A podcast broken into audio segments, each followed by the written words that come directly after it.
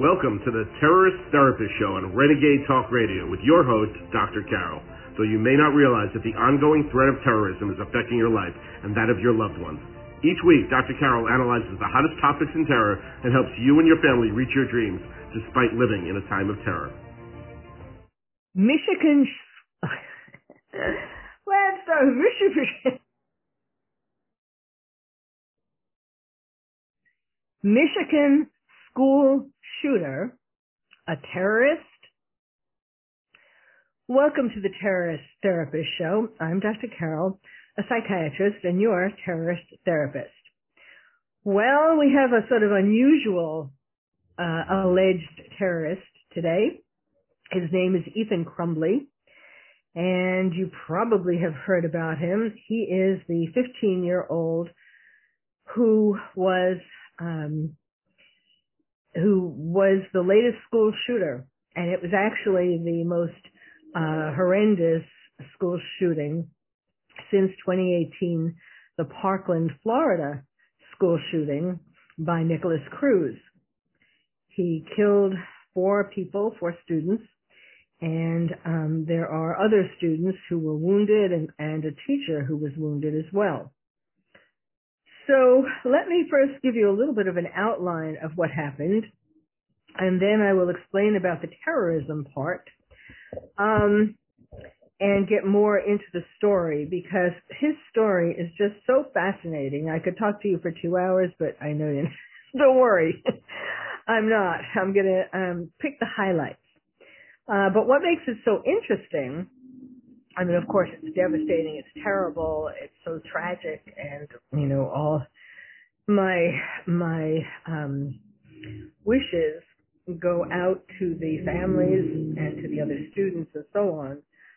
Um, so this um, this story began on Friday, November 26th. That was Black Friday, and on that day, um, Ethan Crumbley's father, James Crumbley, bought a semi-automatic pistol for him, for for the boy, for his son, Ethan.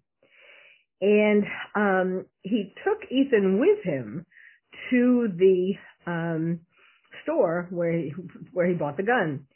And, you know, which kind of tells you a lot just in that short little description, because in Michigan, where this happened, um, people uh, people who are underage minors aren't allowed to possess guns.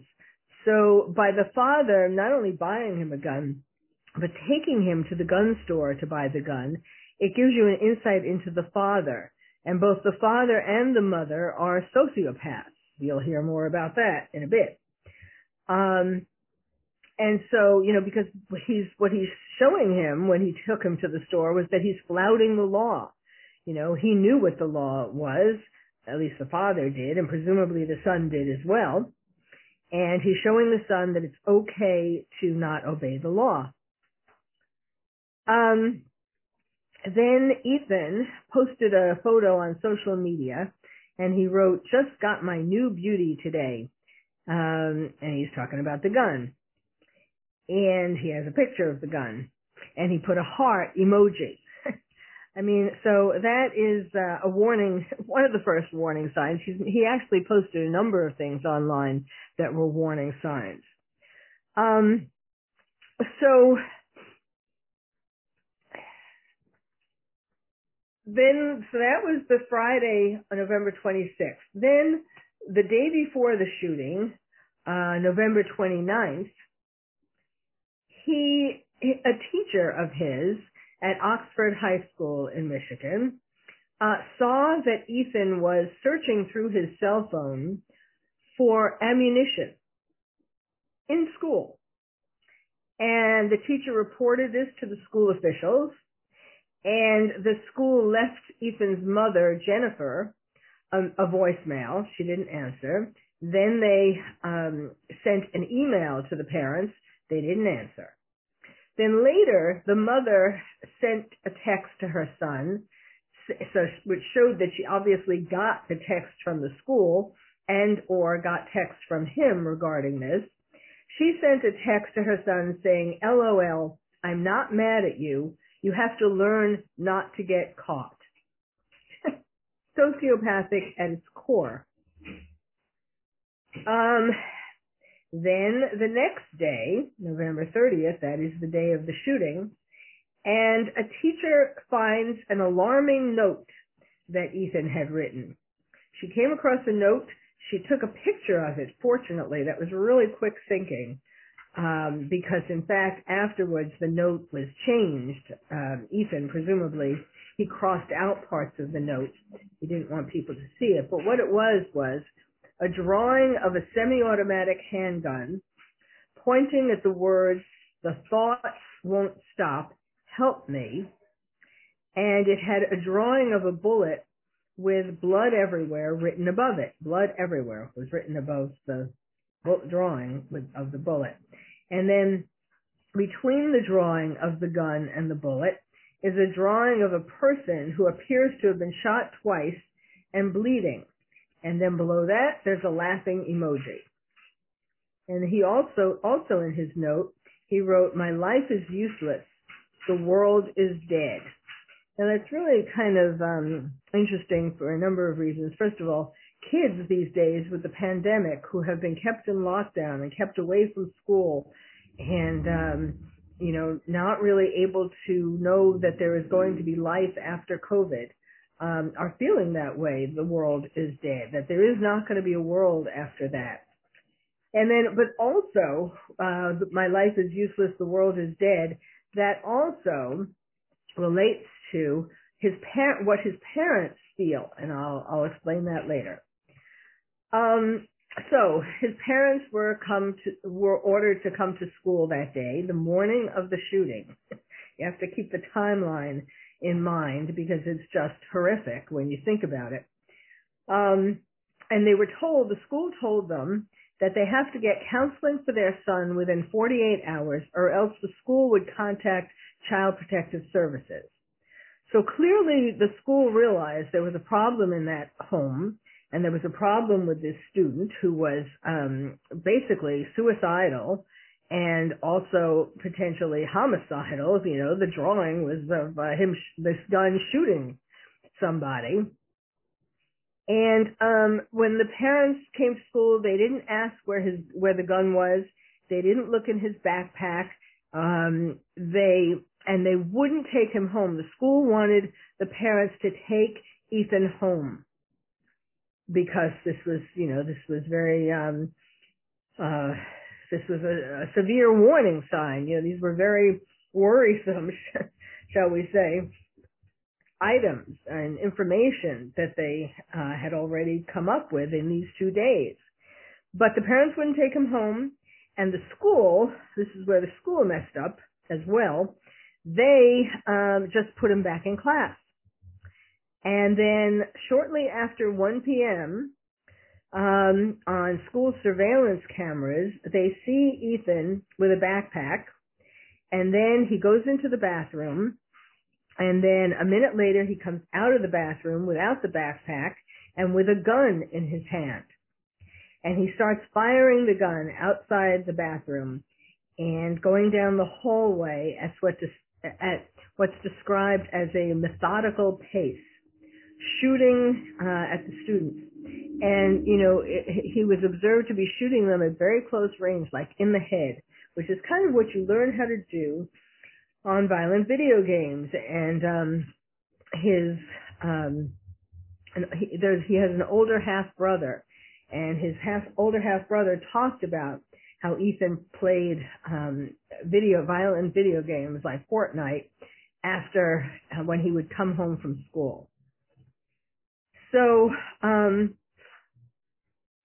so uh, at 122, um, so after the shooting had already begun for like about 20 minutes or so, uh, Ethan's mother texted him, Ethan, don't do it. Now, we don't know yet whether she had gotten a text from him right before he started shooting saying, I'm shooting, or whether she had already heard on the news that there was this shooting at the school. Um, but in any case, uh, a little late, she was saying, Ethan, don't do it. Uh, by that point, four students had already been fatally wounded. Then at 137, the father, James Crumbley, called 911, uh, saying that a gun was missing from his house and he believed his son may be the shooter. And his father had stored the gun in an unlocked drawer in the parents' bedroom. So, um, now before I get into um, a little bit more about the shooting and about the parents and so on, and how Ethan got to be that way, um, let me just tell you a little bit about how this relates to terrorism. Um, first of all, he is being Ethan, the son, is being charged with um, the following charges, which mean that he could face a possible life sentence, life without parole. He's being charged as an adult, and he's being charged with one count of terrorism causing death, four counts of first degree murder, seven counts of assault with intent to murder, and 12 counts of possession of a firearm in the commission of a felony. Now, he, it is also, they have decided, the prosecutor has decided that, um, and this is part of why they're charging him as an adult, that it was not an impulsive uh, act, it was premeditated.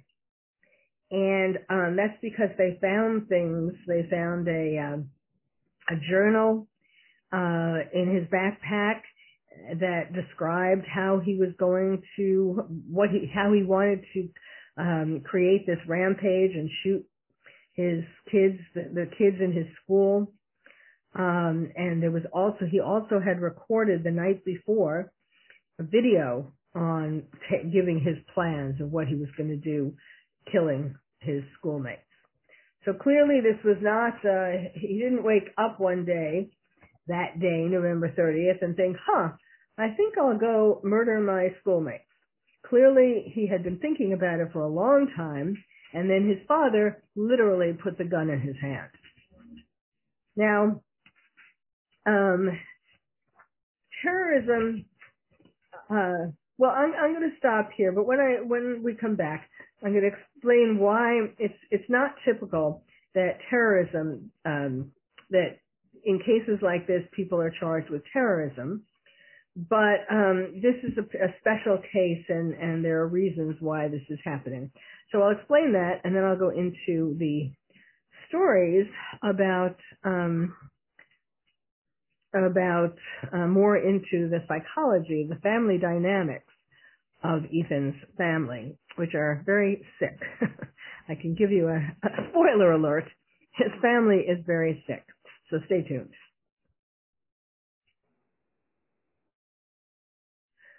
Welcome back to the Terrorist Therapist Show, where we're talking today about Michigan school shooter, a terrorist. And now I'm going to talk to you more about why um, he is being charged with terrorism.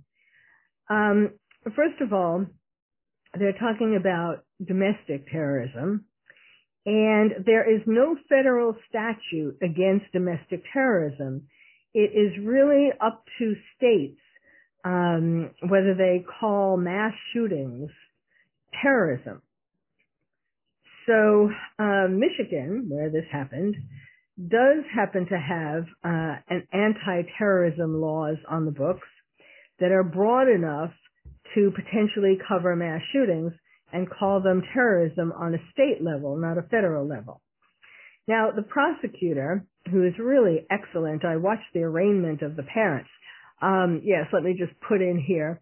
The parents, these sociopaths, um, not only did they do these horrible, not only did they turn their son into a sociopath, but after he was arrested, um, and there was wind of the parents being arrested and charged in this, the parents ran away. They fled. And um, their lawyer, so there was an arraignment because finally the parents were found. Um, and although their lawyers tried to tried to say that oh they never fled, um, we were in touch with them. In fact, the parents had turned off their cell phones and stopped answering the phone calls and the text messages of their of their own lawyers. I mean, they didn't want to be found. Like if if their cell phone was on, they their the cell towers could have been pinged, and the authorities could have found them. So anyhow, but they were finally found because um, they were found. They were hiding in the basement of a commercial building, and someone apparently gave them the key to that building. Who uh, has been found, but so far his that person's name hasn't been released in the media. But in any case, uh, so they found the parents and they brought them to an arraignment, and I watched the arraignment, and this prosecutor, the Oakland County prosecutor Karen McDonald, um, did a very good job, and she got the judge to put a $500,000 bond on each of the parents. So the parents are in jail now. Hopefully, no one will, um, for whatever crazy reason, no one will pay uh, the $500,000 bond dollar bond for either of them, and so they will stay in jail. They were caught very close to the Canadian border, and um, it's not clear why they they were like um, half I don't know different descriptions half a mile or very very very close. So it's not clear why they didn't try to go over the border. Um, maybe they were afraid that uh, their names and their pictures were well they did there were missing there were wanted posters out for them so perhaps they were afraid that the people at the border would recognize them from these wanted posters. In any case um, the parents are now in jail. Um, so getting back so this so, so my point is that the prosecutor did a really good job because the two lawyers that are the defense lawyers for the parents um, wanted them to have a fifty thousand or a hundred thousand dollar bond, and you know they could well have found somebody to post that, or they could have posted it. In any case, getting back to terrorism, um, so this prosecutor said that when her team sat down to talk about the charges that they were going to charge Ethan with, the shooter, um, they she said a question lingered. What about all these other children? Quote, what about all the children who ran screaming, hiding under desks? What about all the children at home right now who can't eat and can't sleep and can't imagine a world where they could ever set foot back in that school? Those are victims too. And so are their families, and so is the community. And the charges of terrorism reflect that. Okay. Now, I'll just add that in some states, the definition of terrorism is closer to what we think of with international Islamic terrorism, um, and some are written more broadly, like the law in Michigan. Okay, now let me tell you all the crazy stuff in there. His family. Uh, if you won- if you've wondered what kind of parents could put a gun in their son's hand put up congratulatory posts on social media and laugh about his being caught searching for ammunition, you found out what kind of parents they were if you watched their arraignment, which, by the way, you can still find on the internet. Um, it became clear during the arraignment that they, the parents, were planning on throwing their son under the bus because one of the big issues is access to the gun and um and so the parents I, I see it coming. The parents they're, they're going to try to say that um they didn't give the son access that I don't know I don't know what they're going to come up with with how they locked it up and and somehow he got I don't know. You know cl- I, I clearly the prosecutor knows that it was unlocked. But something we're going to hear all kinds of stuff where the parents are going to blame the son and now what kind of parents would blame their child who is, could be, who could, who could, who could go, it really upsets me a lot that there are parents like this, who could go to jail for life. Their son could go to jail for life without the possibility of parole. And yet these parents who fled, uh, tried to flee, um, are blaming the son. So in other words, they are trying to save their own necks at the expense of their son. Even if this means their son will never get out of jail, even if it's them who made him this way. Um, by the way, a fun fact, um, this is all happening in the Oakland County Courthouse in Michigan, which is the same courthouse that I testified in as an expert witness, a defense uh, expert witness as a psychiatrist, forensic psychiatrist, for Jonathan Schmitz in the Jenny Jones talk show murder trial some years ago. That was my first high profile trial. And so I, when I see these pictures of uh, the courthouse and the jail, well, of course I spent countless hours in the jail talking with John, uh, preparing, uh, you know, examining him to find out about his psychology before um, he shot Scott Amedure. You'll have to look all that up. Had to do with the talk show where they ambushed John, who is not a hate crime. He is not homophobic, but you have to look it up. I am writing a book about this, by the way. It's coming, coming, taking a while to come together, but um, I have written most of it. In any case, moving on. moving on, let me tell you about their, his parents and uh, how they created a terrorist, right? Okay, so Jennifer and James Crumbley, the parents. These parents are very angry at the world because of their inability to achieve success economically and otherwise. Um, they have criminal histories, including driving under the influence and writing bad checks the sign of a sociopath, one of the signs of a sociopath is when you have a criminal history, especially starting back. This didn't just happen. This started a while ago for both of them. So, um, as I said, they are sociopaths who feel entitled to flout the laws of society, and they raised Ethan to become one. They may be alcoholics, which could explain in part their spotty job histories you know, there are so many different descriptions of places and job, uh, the places that they worked and jobs that they worked.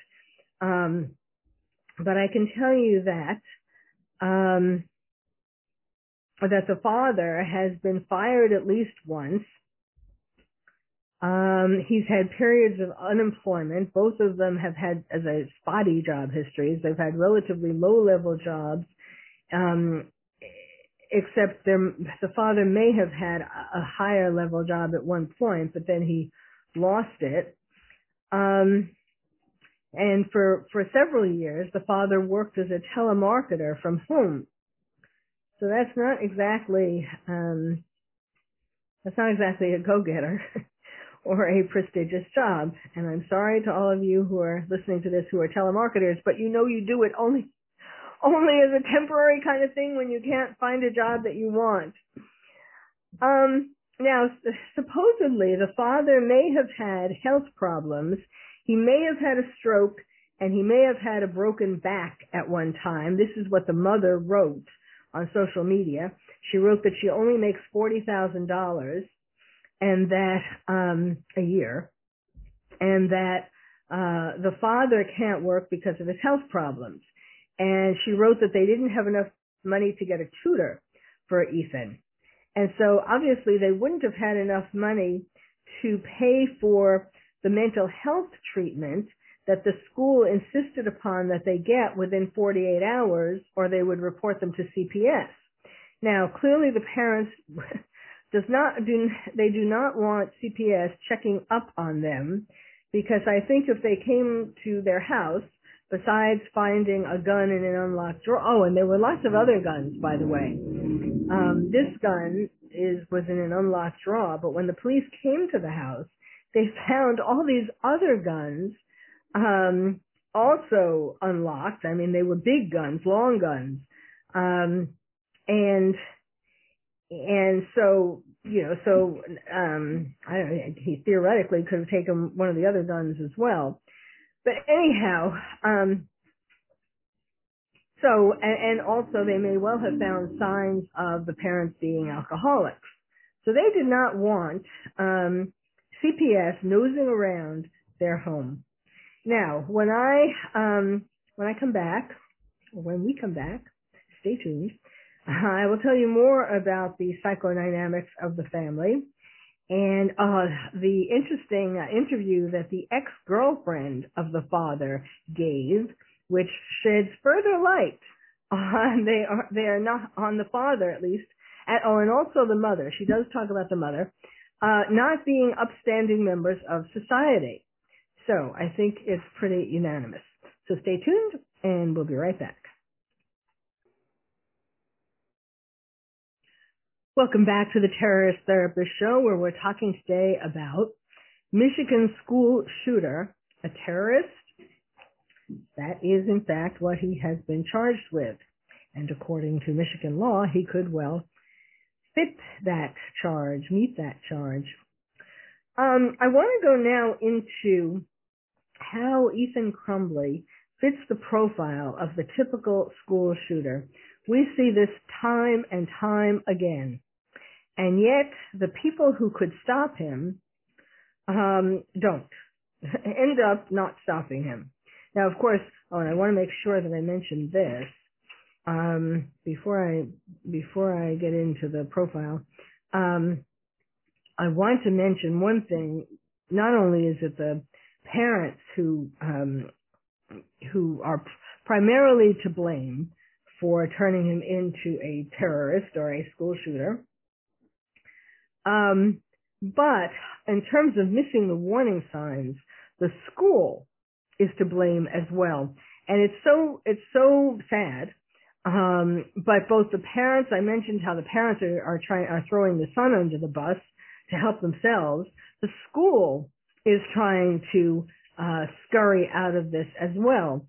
So the parents and the school are like cockroaches. When you turn the light on and the cockroaches scurry all around, they are scurrying to try to avoid blame. Now, what could the school have done differently? How could the school have prevented it? They could have prevented it too, and there there are going to be lawsuits upon lawsuits, um, not only against the parents. Parents don't have any money, so good luck to the people who sue them. But and I don't even know. And it's funny in one of uh, the mother's social posts, um, when she was talking about only making forty thousand dollars and not being able to afford a tutor, um, and having to go without car insurance. So somehow I doubt that the parents have insurance that would cover their son being a school shooter. But in any case, certainly the school has insurance, and um, and the school. What did the school do wrong? Well, um, the first day when they saw that he was looking through his phone trying to find ammunition, uh, and they tried to reach the parents and they couldn't reach the parents, um, they should have done more. They should have perhaps held him at school until the parents came to get him so that they could tell them, um, tell them what they told them the second day. But, but if they would have let him return to class, um, it would have happened anyway. What the parent, what the school should have done, if they didn't do it more on the first day when they saw him looking for ammunition, they, you know, Googling for ammunition, they certainly should have, um, after they found that drawing with his cry for help and his picture, he, like, you know, the, did he have to draw them a picture? He did draw them a picture of what he was planning to do. And yet when the parents came and they didn't want to take him home because they wanted to go to work. They didn't want to be bothered with him, right? Or they and they didn't want to they didn't want to believe that there was anything wrong with what he was doing, right? Uh, they didn't take it seriously. Obviously, they didn't ask what was in his backpack. And yes, it is almost as though um, they were purposely setting him up. But I'll get more into that. But I mean, what this what the school should have done on that second day, the, the morning of the of the crime, the morning of the shooting, what they should have done if the parents just left, the school should have called 911 and should have either uh, given him to the police and or um, had the p- police bring him to a an emergency room to hospitalize him um, for danger to self and danger to others. Now, apparently there were school counselors there on both days um, after the ammunition search and on the day, the morning of the shooting with the picture. And these counselors who should be fired right away and whose licenses should be taken away because they're idiots, um, they supposedly like asked questions whether to to decide to see whether he was a danger to self or others, and they were satisfied that he wasn't. Well, you know, how long did they spend asking questions? And did they ask them with the parents, you know, in front of the parents? That's what it seems. It seems like they asked him this with the parents there. So would the would Ethan have told them the truth if it if it wasn't in front of his parents? Would he have you know confessed? Yes, indeed, I am thinking of killing myself and killing other kids. In any case, they misjudged the whole thing. They didn't call 911. They just sent him back to class, and then this is what happened. Okay, so uh, in terms of fitting the profile of the typical school shooter, he has all the um, critical points. He was a sad, lonely child. Um, I know that from from the description of his half brother, who actually described him as you know who was shocked that this, that he did this, and who said he was just an average kid, a normal kid. Um, you know, um, he but then he he said he he used to play sports um, in junior and middle school, but then he didn't in high school. So isn't that a warning sign? Why isn't he playing sports in high school? Is he depressed? Um, does he feel left out, isolated from the other kids? Um, what's going on? Do his parents not want him to um, be out of the house? They want him to be home all the time. Anyway, the, this half brother described them as taking the school bus together, coming home, and just playing video games. Some no, he said also sometimes they went in the backyard and played basketball. So basically, he was describing a very sad and lonely life. And oh, the key thing is this half brother went home to his mother because he didn't get along with um, Ethan's mother. The um, the half brother was from the father, James Crumbley, and from a woman who was um, has been described both as a girlfriend and as an ex-wife. So that's not clear, but in any case, so she, he left this this woman, this mother of the half brother, in Florida, and he went to uh, Michigan and married Jennifer. Not, no big prize there. Anyhow, so he so getting back to Ethan, so he was sad and lonely. He was abused or neglected by his parents, certainly neglected and possibly abused. He had learning problems. That's from the mother saying that she he, she couldn't buy him get him a tutor. He had mental health problems, which are obvious from his desperate notes, um, including he wrote a note saying the thoughts won't stop, help me. You Remember? Uh, now those those thoughts could either be an indication of obsessive compulsive disorder, or it could be a sign of hallucinations, hearing voices, command hallucinations um, which would be could be a sign of schizophrenia beginning. Then also um, he has it seems unlikely that he has had any psychiatric treatment or if he has had, it would be insufficient treatment, and that is a typical sign of a school shooter. Sometimes they have had um, some kind of mental health treatment, but usually they are, fall through the cracks. That's like Nikolas Cruz. He's a great example of that. He had some treatment, but then he fell through the cracks, and the treatment really wasn't good at any time. They didn't realize just how sick he was. Seriously, mentally ill he was. Um, then Ethan had an obsession with violent video games, and he told the school when they found um, the his pictures um, or his his yeah i think primarily it was the it was the picture uh or or maybe it was when they looked at his um his notebook and they saw his plans. He said that it was um an outline or a description of a video game he was uh going to create and he said he wanted to become a video game creator which tells you the impact of his obsession with hours of violent video games and then access to guns, and then bullying. Now, it's I believe that he was bullied. Uh, the school has tried to say that he wasn't bullied because they're protecting themselves, but um, but there have been some kids who have said that he was bullied, and clearly they saw him being bullied, and um, and you know the fact that the school is trying to deny it just means this is another example of them trying to protect themselves. Now, how did the family cause this to happen? Um,